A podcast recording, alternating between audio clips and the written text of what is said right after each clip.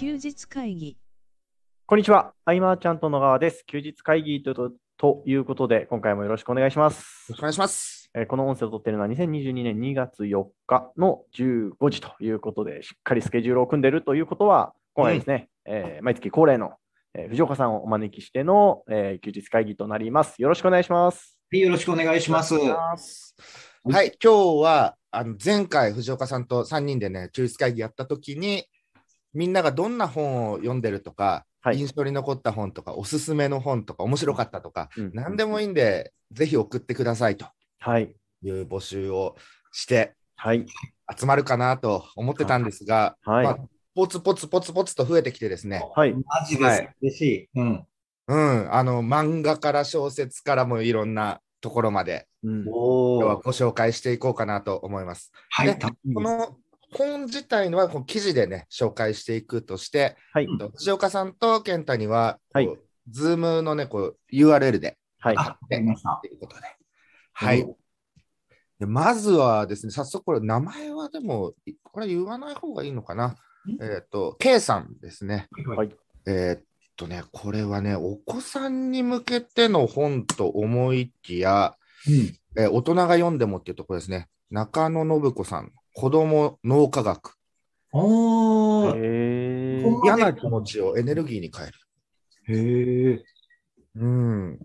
これ、なんか、子供の頃って、すごい、いろんな悩みとかあったり、うん思春期の子供とか、えーその辛い感情ってのこう、ななんてお親としては声かけていいのかなとか、うん。なると思うんですけど、それを大人の目線で見ても結構分かりやすく書かれていて、どの年齢層が見てもみたいな。へえ。これは絶対自分じゃチェックしないな。いや、本当ですね。うんうん。生きづらいと感じている大人もっていうことなのでね。はいはいはいはい。あ、だから HPS とかね、最近話題になってますもんね。ああ、確かに。ううんうんうんうん。そうこういうの分かりやすこう分かりやすくしてくれるとね、僕も本当読めるのでね。読みやすそうですよね、タイうんあの表紙とか見る限りだと。うん。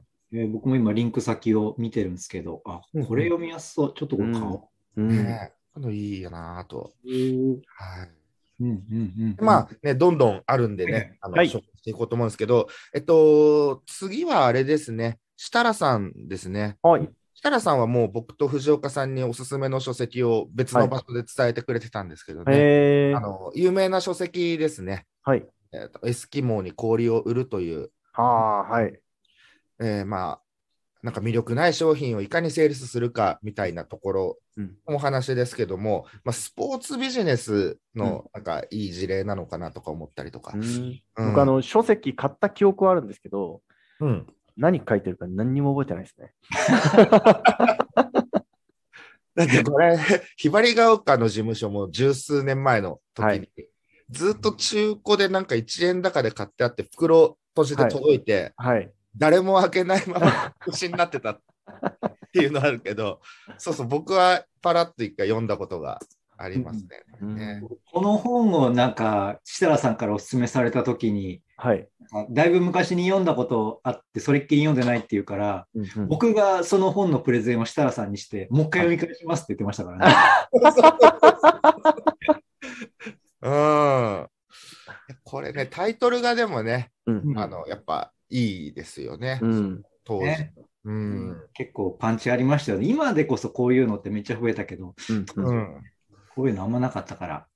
そうそうそうそう。ね、えっと、もうアマゾンだといくらでしょうね。多分中古でうんいくらでも安く出てるんじゃないかなと。うんうん285円とかで出てますね。おーなんか手にしてみるのもいいんじゃないか。うん。はい。で、次はですね、漫画です。はい。はい。みーさんから送ってもらったんですけど、はい。えー最上の名医という漫画。知らない、見たことない。うんおお医者さんのうんお話ですかね。まだ、あ全11巻ってなってるけど、まだ続いてるのかな。うん。これは、えっと、まあ、お医者さんの話なんですが、えっと、まあ、お医者さんって目の前の患者だけではなくて、はいそ。の家族とか子孫とかのつながりである、うんうんうん無限の樹形図となるものを救うことだっていう、なんかそういううーん。前の人だけじゃなくて、その先もみたいなね。うん。うん。えーまあ、ビジネスにおける三方よしのところもあるのかもしれないですけれどうも、ん。うん、そういうお医者さんのお話ですね。で、単行本一巻とかなんか無料で読めるみたいなので、へいえ。ただいて。うん。漫画もいっぱいあるんで、うん。何が面白いかってなると、藤岡さんに僕はすぐ聞くとかね、うんありますけど。こうやって教わると、早くこういうのあるんだっていうのがね、ねいいですね。うん。最上の名医。はい。うん。あ、これリンク今貼ってなかったですね、僕ね。はい。あ僕も今、画面でチェックしてます。はい。はい。最上の名医。えー、11巻までか、今。へえ。いや漫画はいくら読んでも本当面白いんで、うん。僕はあの、インフォ侍さんから小林健二さんが、はい。なんかコンビニ店員強しみたいな、なんかもう、ああ、あれね、めっちゃおもろいっすよね。そうそうそう。めちゃくちゃ強いコンビニ店員で負けない。へえ。だんだんその国家が動いていくような話になってって。あれは納税した日に、はい。あの、すっきりした気持ちになって、バーッと買って。はい。そう。本当漫画はね、何冊いろ、ね、読んでも面白いなっていうのが、うん、なんか、ワンパンチマンの流れっぽい僕、イメージだったんですけどね。う。うんうんうんん。うんなんかこう、主人公はやる気ないのに、はいはいは周りい。だけどんどんすごくなっていくっていう。すごい好き好きあれ。うん。で、お次はですね、はい。えっと実業家としても著名な和田由美さんが、えー初めて小説を書かれたっていうやつですかね。宝物という小説で、えーこれは都築さんから紹介いただいたんですけど、はい。中に出てくる、この小説の中に出てくるママ。が、まあ、へこんだ時に励まされる言葉みたいなのが満載で、はい。えー非常に読みやすく勇気になると。へえ。うん、でママと娘の会話なんですかね。うん。うん、どうなんでしょうゆ夢を叶える像的な感じの対話でいく感じなのか。なんですかねなんか女性、まあ、特にお母さん向けに書かれた、うんなんか見た感じ、文体が。うん。そうですね。うんすごいな。うんエンタメ小説なんだ。へえ。ね僕、小説って本当にね、あの読む経験がないというか、あれなんですけども。もうむちゃくちゃ僕読んでますよ、今。へえ。もう今、僕、それで言うと、今まさに読んでるのが児童小説で、はいあの。果てしない物語っていう、ああ、はいはいはいはい。ネバーエンディングストーリーってあったじゃないですか。うんうんうん。はいはい原作小説。うん。うん今、ちょうど読読んでます。うーん。この間、ちょうど桃を読み返して、ああ、懐かしいなっちゃ。って、ううんんうん、読んでますけどね。ああと、フジプリンさんがおすすめしてくれた、そのハードボイルド小説も読んでますね、今。へあえ。これはタイトル何だったんですか？初秋ですね。あの、は初の、初の秋と書いて初秋っていう。途中。はいそうですね。まあ、なかなかごついハードボイルドな、あ、こういうの好きなんだ、フジップリンさんはと思いながら。へえ初秋、うん。ロバート・ B・ パーカそうそうそうそう。うん。ー。うんなるほど。いや、みんな何かこう持ってますね。うーん。いや、聞いていくと意外、意外とっていうとあれですけど、なんか、こういうの好きなんだっていうのを、なんかみんなから聞けてすごい面白いんですよ。へえ。うんうんうんなるほど。これね、まだまだちょっとあるのでね、あります、はい。と思うんですけど、次は、はい。服部さんからね、ヒューマンカインド、希望の歴史という、えーうーん。これは、えっ、と、よまあ、服部さんからメッセージがあって、まあ、世の中の雰囲気やら厳しいことを言う本なんかは、人間ってダメな生き物だよね、性悪説的な考え方が強いですが、この本は人間って本来協力的な生き物なんだよ、かっこ性善説を主張している一冊です。と。うん。まあ、いろいろ見出し見てるとね、人間への見方が新しく変わる、希望に満ちた性善説の決定版みたいな。うーん書いてますけど、うん帯、帯がすげえな。ユバルノア・ハラリ推薦って、もうこの人が書いたかのような推薦の仕方をしてるな。ね 本当だ。え。うん、性善説、性悪説。うんうんうんうんうん。いや、こう、こういうの手に取るってなんかすごいな。いや、うんこれ、ごつそう。す ごいな。パワー使いそうな本ですね、読むのに。結構新しい本なんですね。なんか一時、一時期というか、はい。よくなんか書店に積まれてましたね。へえ。気になって、ま、手に取ってなかった本ですわ、これ。あーなんか有名な心理学の実験や事件などを否定する話も多く、知的好奇心がくすぐられましたねってか、羽鳥さん言ってましたね。うんへあ、いいレビュー見つけましたよ。うんアマゾンの上位レビューなんですけど、ーはい。字でかって書いてますよ。はいあの読みにくいかなと思ったんですけど、ちょっと勇気もらいましたね。それ勇気もらえるね、そのレビュもらえるね。字がでかいなら。ー。う んなるほど。俺字が小さいと思ってたら、そうでもない。うんうんうん。で、次は、はいえーっと、横浜支部、マーチャントクラブ横浜支部代表の松崎さん、はい。ね、メンタルコーチの松崎さん、どんな本を読まれてるのか。うん、えーっとですね、今送りました。えーっと、思考のすごい力、心はいかにして細胞をコントロールするか。おーうんこの本は、えーっと、思考が遺伝子の振る舞いを変えるという生命の根源に関わる話で、スピリチュアル系の人が言いそうなことをガチガチの生物学者が語ってるのが面白いと。へえ、あ、こういうタイプの本大好き。うん うん。人間のポジティブな思考の大切さを説いた自己啓発書っていうのはいっぱいあると。うんその中でも細胞生物学者が科学的にそれを証明した画期的な本。うんあふわふわしたやつをロジカルに書いてくれてる本って僕大好きなの。うんうんうんうんいや、すごいな。こういうへえ、ちょっとこれ読みたいかも。うん面白そう。うんで、まだあるんですね、松崎さん。はい。あとね、次は、こちらですね。うーんと、忌避すべき狼。すごいな。小説京極、京極、京極夏彦。京極夏彦はいはいはいはい。めっちゃ分厚いんじゃないですか、これ。SF 小説。うん。SF なんですね。松崎さんがメッセージで入ってるのは、コロナ禍を先取りしていたような内容がさすがだなと書いてあるね。やっぱり760ページですよ。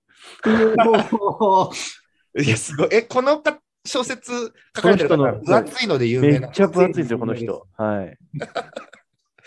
あ、そうなんだ。へえ。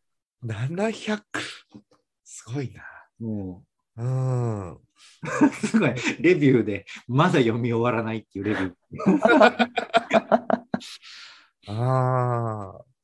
いやー、これなー。すぐ要約を検索してしまいそうになっちゃうな。ああ、そういう楽しみ方じゃないですもんね。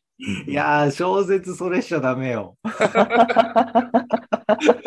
そうですね。ビジネス書感覚でやっちゃいけない。うそうそうそうあ、でも20年前の本なんですね。ーん。あーなるほど。はい。じゃあ、お次はですね、はいえーマーチャントクラブ埼玉支部事務局長の横にゃん。はい。これ比較的新しい本かな。なぜかうまくいく人の気遣い100の習慣。へううん。わかりやすく見開きでこうしうんうんうん。書かれている感じですかね。うんうんうん、人に気を使いすぎて疲れてしまう人との心地よい距離感がわからない気が利く人ってどんな人なんて悩んでいませんかといううん書いてありますけどね。うん。ごつい本の紹介が続いたから、すげえ優しそうに見える。そうですね読みやすそうです、読みやすそうですね。ううん。気遣いか。うんなかなかね、難しいテーマですね。んでも、すがちゃんそういうのずっとやってきた人だから、うん。もうナチュラルにできそうな。うん。よそうなんか方法論として読んでいくと、僕はあまりはい難しいかもしれないですねあ。あ、はいはいはいはい。なるほどこれそうですね、横にゃんおすすめと。じゃあ、あれですね、横にゃんさんはこれを読んだから、めちゃくちゃこういい感じの距離感で接してくれるってことですよね。次喋ってみるとき 気遣いしてくれるってことですそうかもしれない。うん。新しい2021年11月の本。はい。うんはい。じゃあ次、お次はですね、これもマーチャントクラブのメンバーですね。小倉さんから来たのは、これはえー自由を着るという本で、これ定期的に読み返しているとうんいうことで、まあ、着回しもトレンドにも振り回されないみたいな。あ普通に本当にアパレルの本なんですか？そうですあね。ーうん。こういうのを読んでますよとか。へえこれは絶対自分じゃチェックしない。本当ですね。うん。そうなんですよね。こういうのを知れるのがいいっすよね、人のやっぱ読み返すぐらいうん。ね。うん。大倉さんからいただいたので、あとはですね、あの、マーチャントクラブの顧問であり、ニーズマッチの創設者である手島さんはい。からもね、いろいろ、へえ。えーいただいたので、そこをね、5、6冊ですかね、あ、すごい。紹介していこうというところですが、まず1冊目です。はいねえっと。いやね、でも興味深いのがね、多いんですよ。えー今、えー紹介するのは、エベレットのピダ班。まあ、言語本能を超える文化と世界観ということなんですけど、えー言語を作るのは本当に本能かとかね、うん、数がない、右と左の概念も色もない、神もいない、あらゆる西洋的な普遍幻想を揺さぶる。すごいなぁと。こういう本が読めるようになりたい。うん、これちょっと気軽に買うにはなかなかごつい価格やね。そうですね。あ、本当だ。すげえ。そうですこれね。勧められないと手出せんな、なんか、うんなんとなく。確かに。うん。うん。これは手島さんが2021年に読んではい。印象に残った本ということで、へうんうん。えっ、と、まだありますね。次、手島さんは小説ですね。えー吉村明さんの漂流といううん書籍、あ小説。これは、なんか黒潮に乗ってしまった江戸時代のお話ですかね。えーとそれで、なんか無人島にたどり着いて一人生き抜くみたいうんうんな。12年のくに及ぶ苦闘の末についに生還。その生存の秘密と壮絶な生き様を描いた。うんうんっていうことですね。うん。吉村明さいや、知らないな。ん。うん、漂流。知らないですよね。これいつの、いつ書かれた書籍なのあ、うん昔っぽいよね。1980年だそうですよ。うーん。わあ、でも文庫本だから、単行本はもっと昔なのかな。うん。で、えーお次はですね、これは手島さんの読書会の、えー課題図書とかになってたはい。んですけれども、えっと、フロムの自由からの闘争という。いや、難しそうだな。あうん、いや、これ僕でも面白い。僕買ったんですよ、このあ、はい。本。うん、な幸福を追求するために選んだ自由が果たして本当の自由か、選ばされてないか、ごまかされてないかとか、うーん。うん。気づかぬうちに他者に対する加害者となっている自分を許してはいないか。ーうん。うん。自由とは何なんだろうとかねうん。うんうん。結局、何かルールなり何かに統制されてる方が自由を感じるんじゃないかとか、うん。うん。うん。まあ、読み切れてはいないんですが、うんうん非常にその今僕らが求めてる自由というものは、いどうなんだろうみたいに思えるうようなーん。うん。こういう、これはでも僕はちゃんと読みこなそうと。うんもういや、これすごいな。気になるな。うんでもこういうのもね、僕教わん、なんかいいよとか、う。うんん本当お勧めされないと、まず出会えない。いや、本当ですね。ねうん、うん。すごいな。1952年の本なんだ。へえ。ねえ。現代に生きる個人がその人生を充足させるためには、どう生きるべきかという問題に対する重要なヒントとなっている。うん。いやいやいやいや、いや、いいですよね。はい、じゃあお次。はい。お次、あ、あちょっと待ってください。えーっと、三浦綾子さんという、うんあ、そっか、これリンクちょっと用意しなかったけど、えーっと、塩刈峠という、塩刈峠、三浦綾子さん。うん、小説ですようね。んうんあはいはいはい。うんえーまあなんか、これ列車事故みたいなお話なのかな。うん自らの命を犠牲にして大勢の乗客の命を救った青年の愛と信仰に貫かれた生涯を描き、人間存在の意味を問う長編小説。うんあもう1973年だって。うんあねえ。でもこういうなんか名著というか、そういう本に触れると僕も意識がどんどん変わるかもしれない。うん。うん。そうだな。でも古い本で言えば、先月、あ、ちょっと先々月までか、うん。なんか日本沈没を読んでて、うん。はいはいはもうね、名前はすげえ知ってたし、うん。い。名前知ってますね。うん。フリックスとかでね、で、ドラマとかはまあチラチラ見てたけど、うん。実際原作どうなんだろうと思って、うんね。あれはすごかったね。極太やったから。えー、すごいやっぱでも藤岡さんは本読んでるよな。いや、すごいですよね、ね。なんか好きで読んでるけど。うん。うん。はい、じゃあ次ですね。はい。次の本も小説ですかね。あ、小説？うん。筒井康隆さん。うんうんうんモナドの領域。うん割と最近なんですね。本当だ。でもこれ見てると、見出しで我が最高傑作にしておそらくは最後の長編って書いてます。うんレビューとか見てると、まあ、ゴッド、GOD、ゴッドという存在を単に神学論の神とだけ捉えていると本作は面白くない。正確に言うとそれは表面的な物語の読みとしては正しいとか書かれてるんですけど、もうそのレビューもなんかすごいですね、こういう文章。なんかこういうレビュー書かれる時点でちょっとなんかおじけづくな。ゴッドの背後にいる作者、筒井康隆を感じないと、メタフィクションとして味わえない。はあ、メタフィクション。あ、メタフィクションって何ですか？ね。あ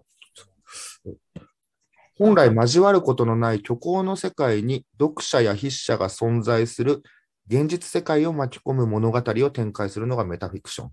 おえいやいや、もう、なんか、うん。ーこの会話に今日、今日の休日会議、なんかこの辺だから聞き出すと、はい。えってなる人多いんじゃない？本当ですよ。僕ついついていけてないですよ、今回。なんか急にレベル、なんか IQ 上がったよ。休日会議の。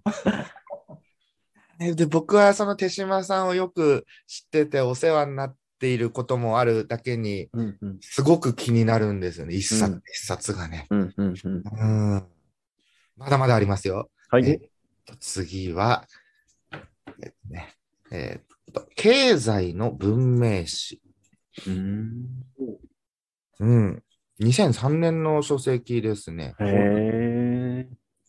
市場経済社会の特殊性と病理とか、20世紀中盤の、あー経済人類学の古典的名著って書かれてますね。うん。いやこういうのすごい、本当に。なんかこういうの読めることによって、うん自分の普段使ってる言葉とかのね、重重みが増すような、なんていうはいはいはい。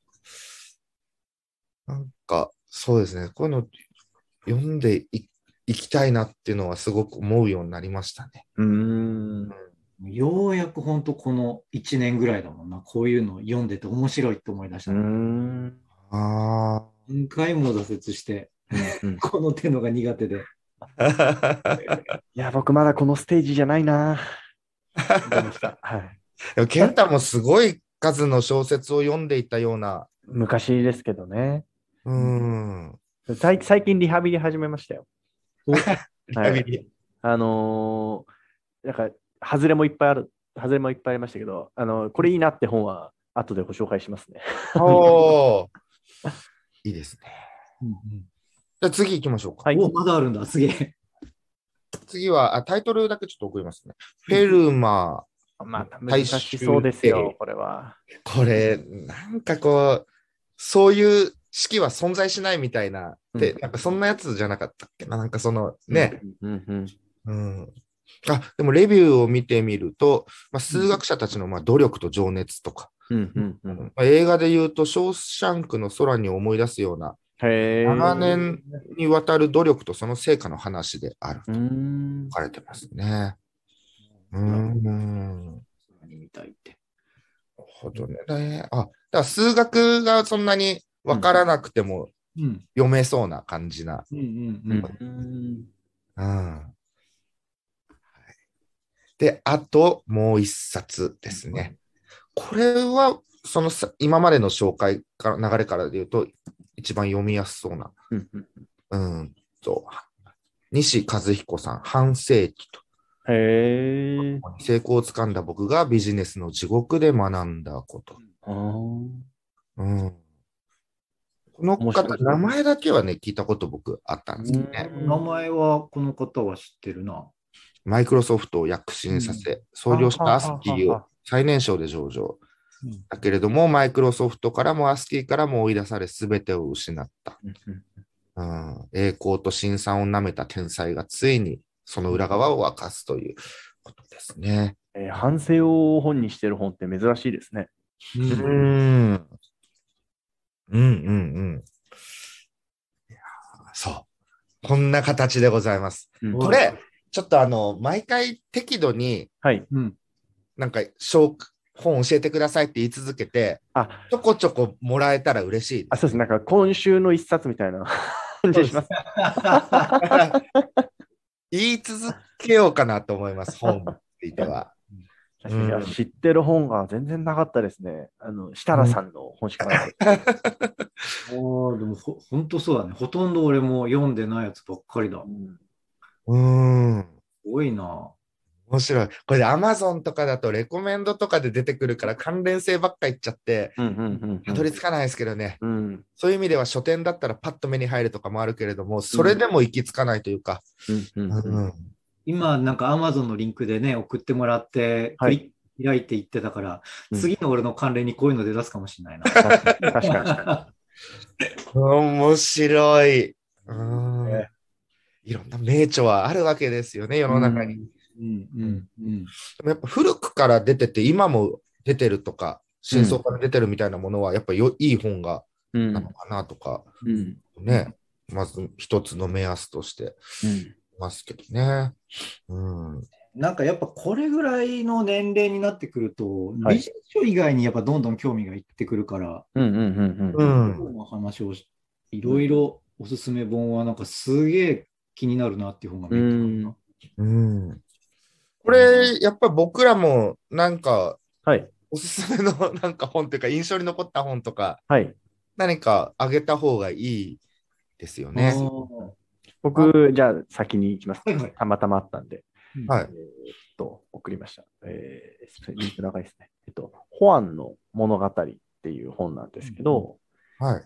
なんでしょうね、なんか、あの、懐かしいみたいな、そのなんか挑戦、ビビりながら挑戦する物語なんですけど、ーうんうんなんか、なんかすごい、なんかリハビリにちょうどよくて、で、うん最近、なんでしょう、こう同い年で、えーなんか、お勤めされてて、俺このままでいいのかなみたいなことを相談されたんで、この本を渡しておきました。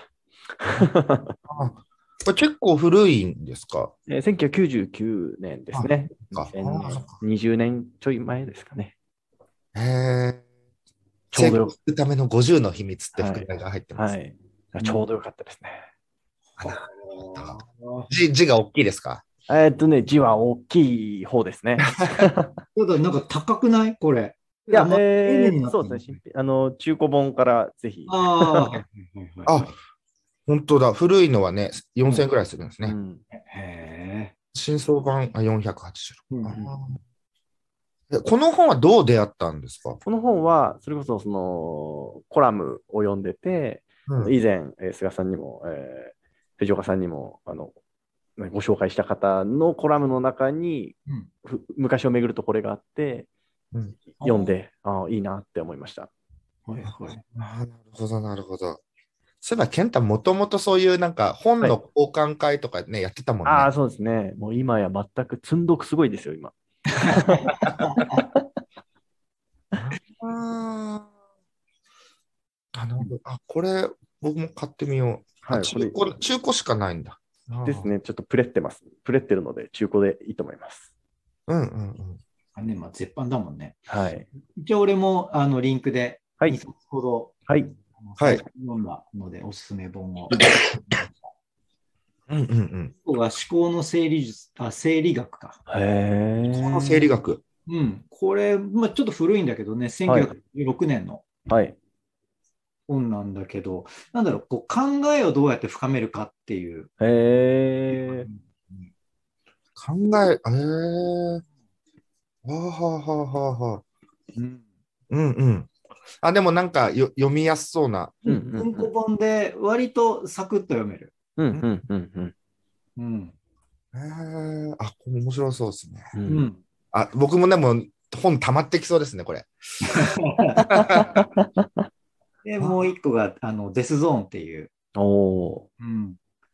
実際の登山家のー。ああ、はいはいはいはいはい。が、亡くなっちゃったうんうんうん。方が、なんでこう、もう絶対無謀だって言われうんるエベレストのもう難難関コース行って、やっぱ死んじゃったのかっていうのに迫る。うんうんこの方、名前、うん、テレビとかでも。うんううんん。うん。へーそうそう。もうもう登山家の間ではものすごい嫌われてる人なんだけどね。うーん。あ、そうなんだ。え、そうそう、もうこいつはもう登山家じゃねえみたいな感じうで言。われてる人だけど、でもまあやっぱね、好きな人、ファンもすごい多いような方で、うんうんうんという中でなんでそうなのかっていうのもよく分かるし。うんうんいやいやいや。ケーフラボの方でそうそう昔触れ触れられてたので気になってました。うん、ですです。うんうんうん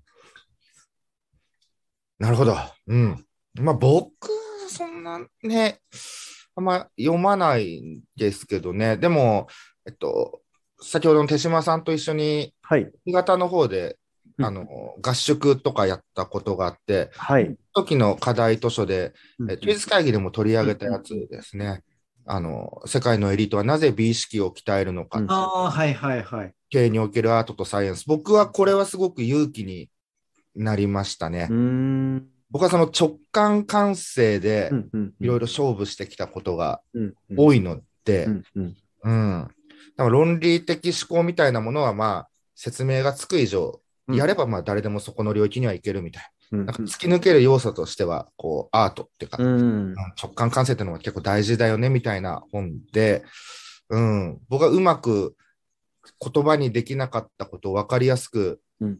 書かれていて、ああ、すごく納得いったというか、うん僕は、そうですね、最最近というか、うんうん結構、うん、大きく印象に残った本ですね。うん。やいやいやいや。ありがとうございます。ありがとうございます。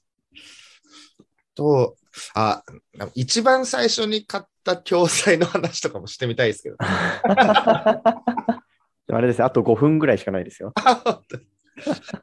僕あの、はい。その最初に買ったのは、はいそのヤフオクでね、なんか、はいはいはいああの結局中身開いたら、はい。カブトムシを育てて売るみたいな話だったみたいな。いはいはいはい。そんなんあったんですけど、でも一回3万円ぐらいでね、はい。買ったのがあってですね、はい。冊子で送られてくるんですけど、はい。今日はその、ん予約何番から何番までの方を送りましたとか、毎回写真でアップされるんですよ。はいはいはい。届くのがものすごい楽しみで楽しみで、えー3万円で冊子なんて買ったことなかったんで、うんうんうんうん。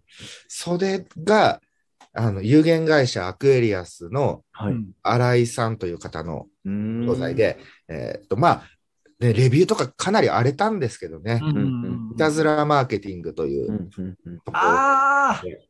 懐かしい。はいはい。めちゃめちゃ古いと思うんですけけど、僕はあれで気づきを得るってこういうことなんだなと。うーんなんかいろんな事例が書かれてて、うんあ、確かに、みたいな。